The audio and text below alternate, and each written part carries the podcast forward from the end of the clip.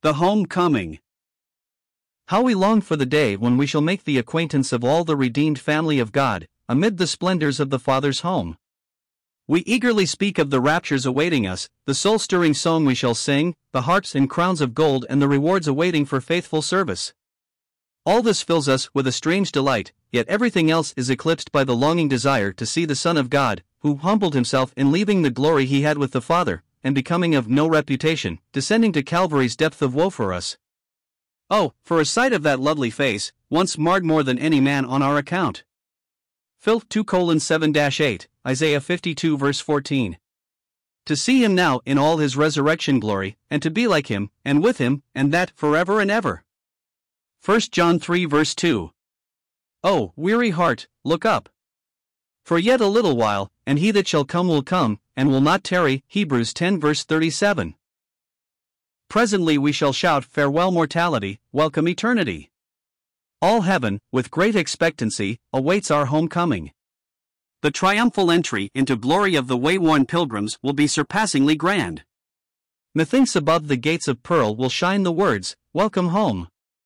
Earth's sighs will give place to hallelujahs, groans will burst into praises, tears will be changed to smiles, sorrow will make way for joy, the heavy heart, the care, the burden will forever remain on the outer side of those everlasting doors, while within, all heaven is there, all joy. Loved ones whom death parted are restored in a blessed embrace, bosoms heave and eyes gleam with joy. But who is he that moves in the midst of the vast throng, his face the expression of exceeding joy, and upon whom all eyes are rivet? He bears in his glorified body the imprint of nails in his hands and feet, and a spear mark in the side. 'Tis the Lord.